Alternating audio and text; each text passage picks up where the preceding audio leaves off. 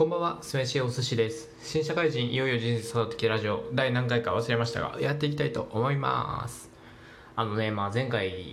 のラジオをね、投稿してから、どんだけの時間が経ったんだと、毎日投稿していきますと言っていたはずなんですけれども、まあね、そんなこと言ってしまっても意味ないですから、まあ、なんで投稿できなくなったのかっていうと、まあ単に飽きたからなんですけれども、まあ今ちょっとね、暇なんでお話ししていきたいなと思います。あの今ねお風呂入ってるんですけどあの基本的に僕お湯には浸からない派でしてまあその一人暮らしの人ってあんまお湯に浸かる人っていないのかなと思うんですけど皆さんどうですかね？あのこのラジオをねまだ聞いてる人がいるんでしたらあの教えていただきたいんですけれども男の人はねまあ基本的に入んないのかなと思うんですけどこれ女の人も入んないんですかね？ということでお湯には僕浸からないんですけど普段は。あの普段は浸からないんですけどちょっとお湯浸かんないとダメなのかなと思ってお湯ってなんか健康になりそうじゃないですか。なんでちょっと調べたんですよね。夏お湯入るみたいなこと調べたんですけどそしたらなんかちょっと低めの温度でね入ると体にいいですよみたいなこと書いてあってあの僕はその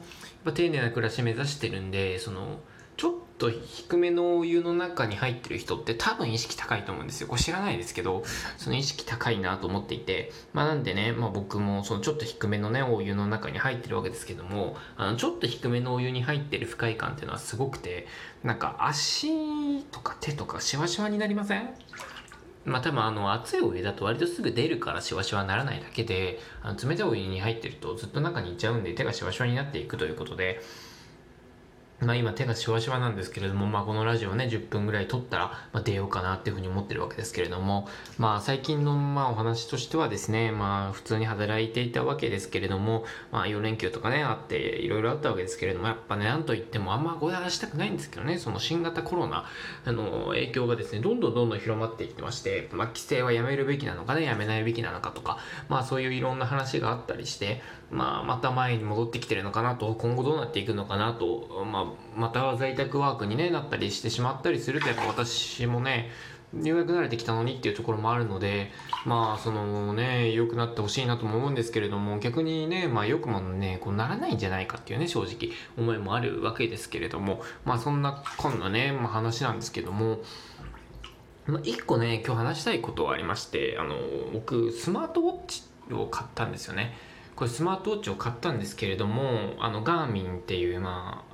まあ、そういうの好きな人はよく知ってるかなと思うんですけど、まあ、ガーミンっていう、まあ、アウトドア向けというかそのスポーツ向けというか、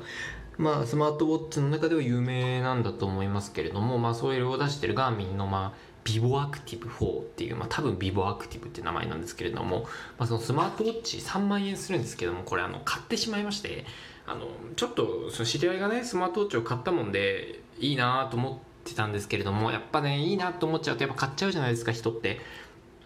でも僕って一人暮らししてるんで正直お金ないんですよ。なんでその3万円払うっていうのはだいぶ痛手だったんですけれどもまあやろうかなということで買いましてまあ先週ぐらいですかね届いて、まあ、3日ぐらいつけてたんですけれどもあの正直目を背けてたんですけれどもスマートウォッチいらないなっていう自分の中では強い思いが出てきてしまってでもこっちとしてはもう3万円で買ってしまってるんですよ。3万円で買ってしまってている中でスマートウォッチいらないなと思ってしまうとその無駄になってしまうんですよね。別にその思っても思わんでも無駄になっちゃうんですけど使わなくなったらその思った瞬間に負けになるみたいな。まあだから別の例えするんだったらこの人のこと好きなのかなって思ってるけどまだ好きだとは言ってない。でも友達に私俺あの人のこと好きかもしんないな。そういった瞬間に恋に気づくと。まあこれあの高校のね国語の先生がいきなり話し始めた話なんですけれども。いややっぱりさ高校生の頃っていろんな人のこと好きになったりするじゃんって。あ女の先生だったんですけれども。女の先生がいろんな人のこと好きになったりするじゃんって。でもなんかこの人のこと好きなのかなって言葉に出した瞬間に本当に好きになっちゃうよねってすげえいいこと言っててうわここの人についてこうと思ったんですけども本当にその通りでこのスマートウォッチいらないって言った瞬間にいらなくなっちゃうなと思ってずっと黙ってたんですけれどもちょっともう正直スマートウォッチいらないんですよね。でこれでも3万で買っちゃったんでさすがにやばいなと思っててであのメルカリでね出品したんですよ。メルカリにま出品して僕箱とかあんま取らないんで箱とかもなくてこれあんま売れないのかなと思ってちょっと試しに3万で出してみたんですよ。まあその、もちろん書いてですよ、使用しましたとか、でも合わないんで売りますとか、箱はないですとか、まあ書いたりして、まあその出したりしたんですけれども、そしたらね、あの、買いたいですって人いまして、まあメルカリって10%手数料で取られるので、3万円で出しても2万7000円の利益にしかならないんですけれども、その、でも2万7000円返ってきて、まあ、まだあの受け取られてないのでね、2万7000円返ってきて、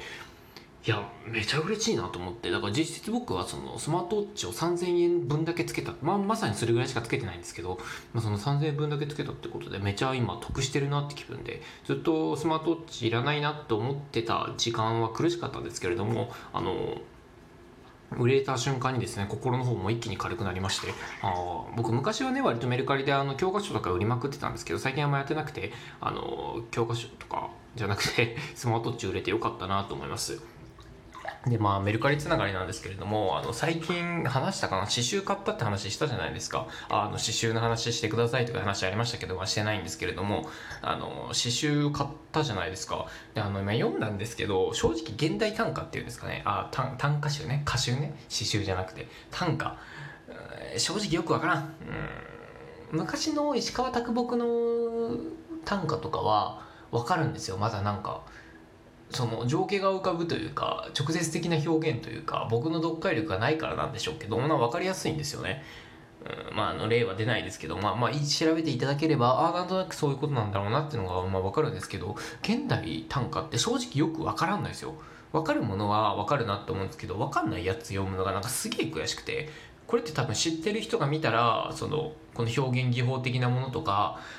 深いところまで見えてあこういうことなんだなって分かると思うんですけども僕は知識がないので分からずになんでメルカリで売りました。あの本を売るのって僕本当にすごい嫌いでその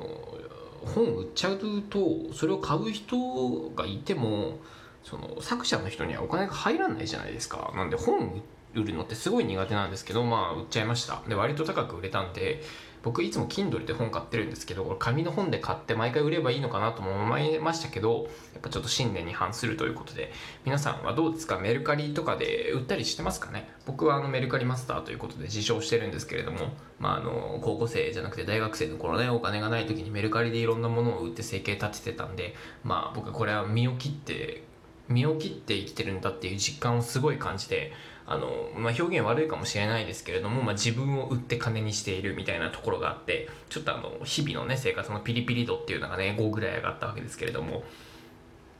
まあ、そんなこんなで最近はまあそんな感じで生きています、まあ、明日からねあの仕事だということでちょっと心の方もね嫌な気分とかって、まあ、正直僕は仕事嫌いではないんですけどあの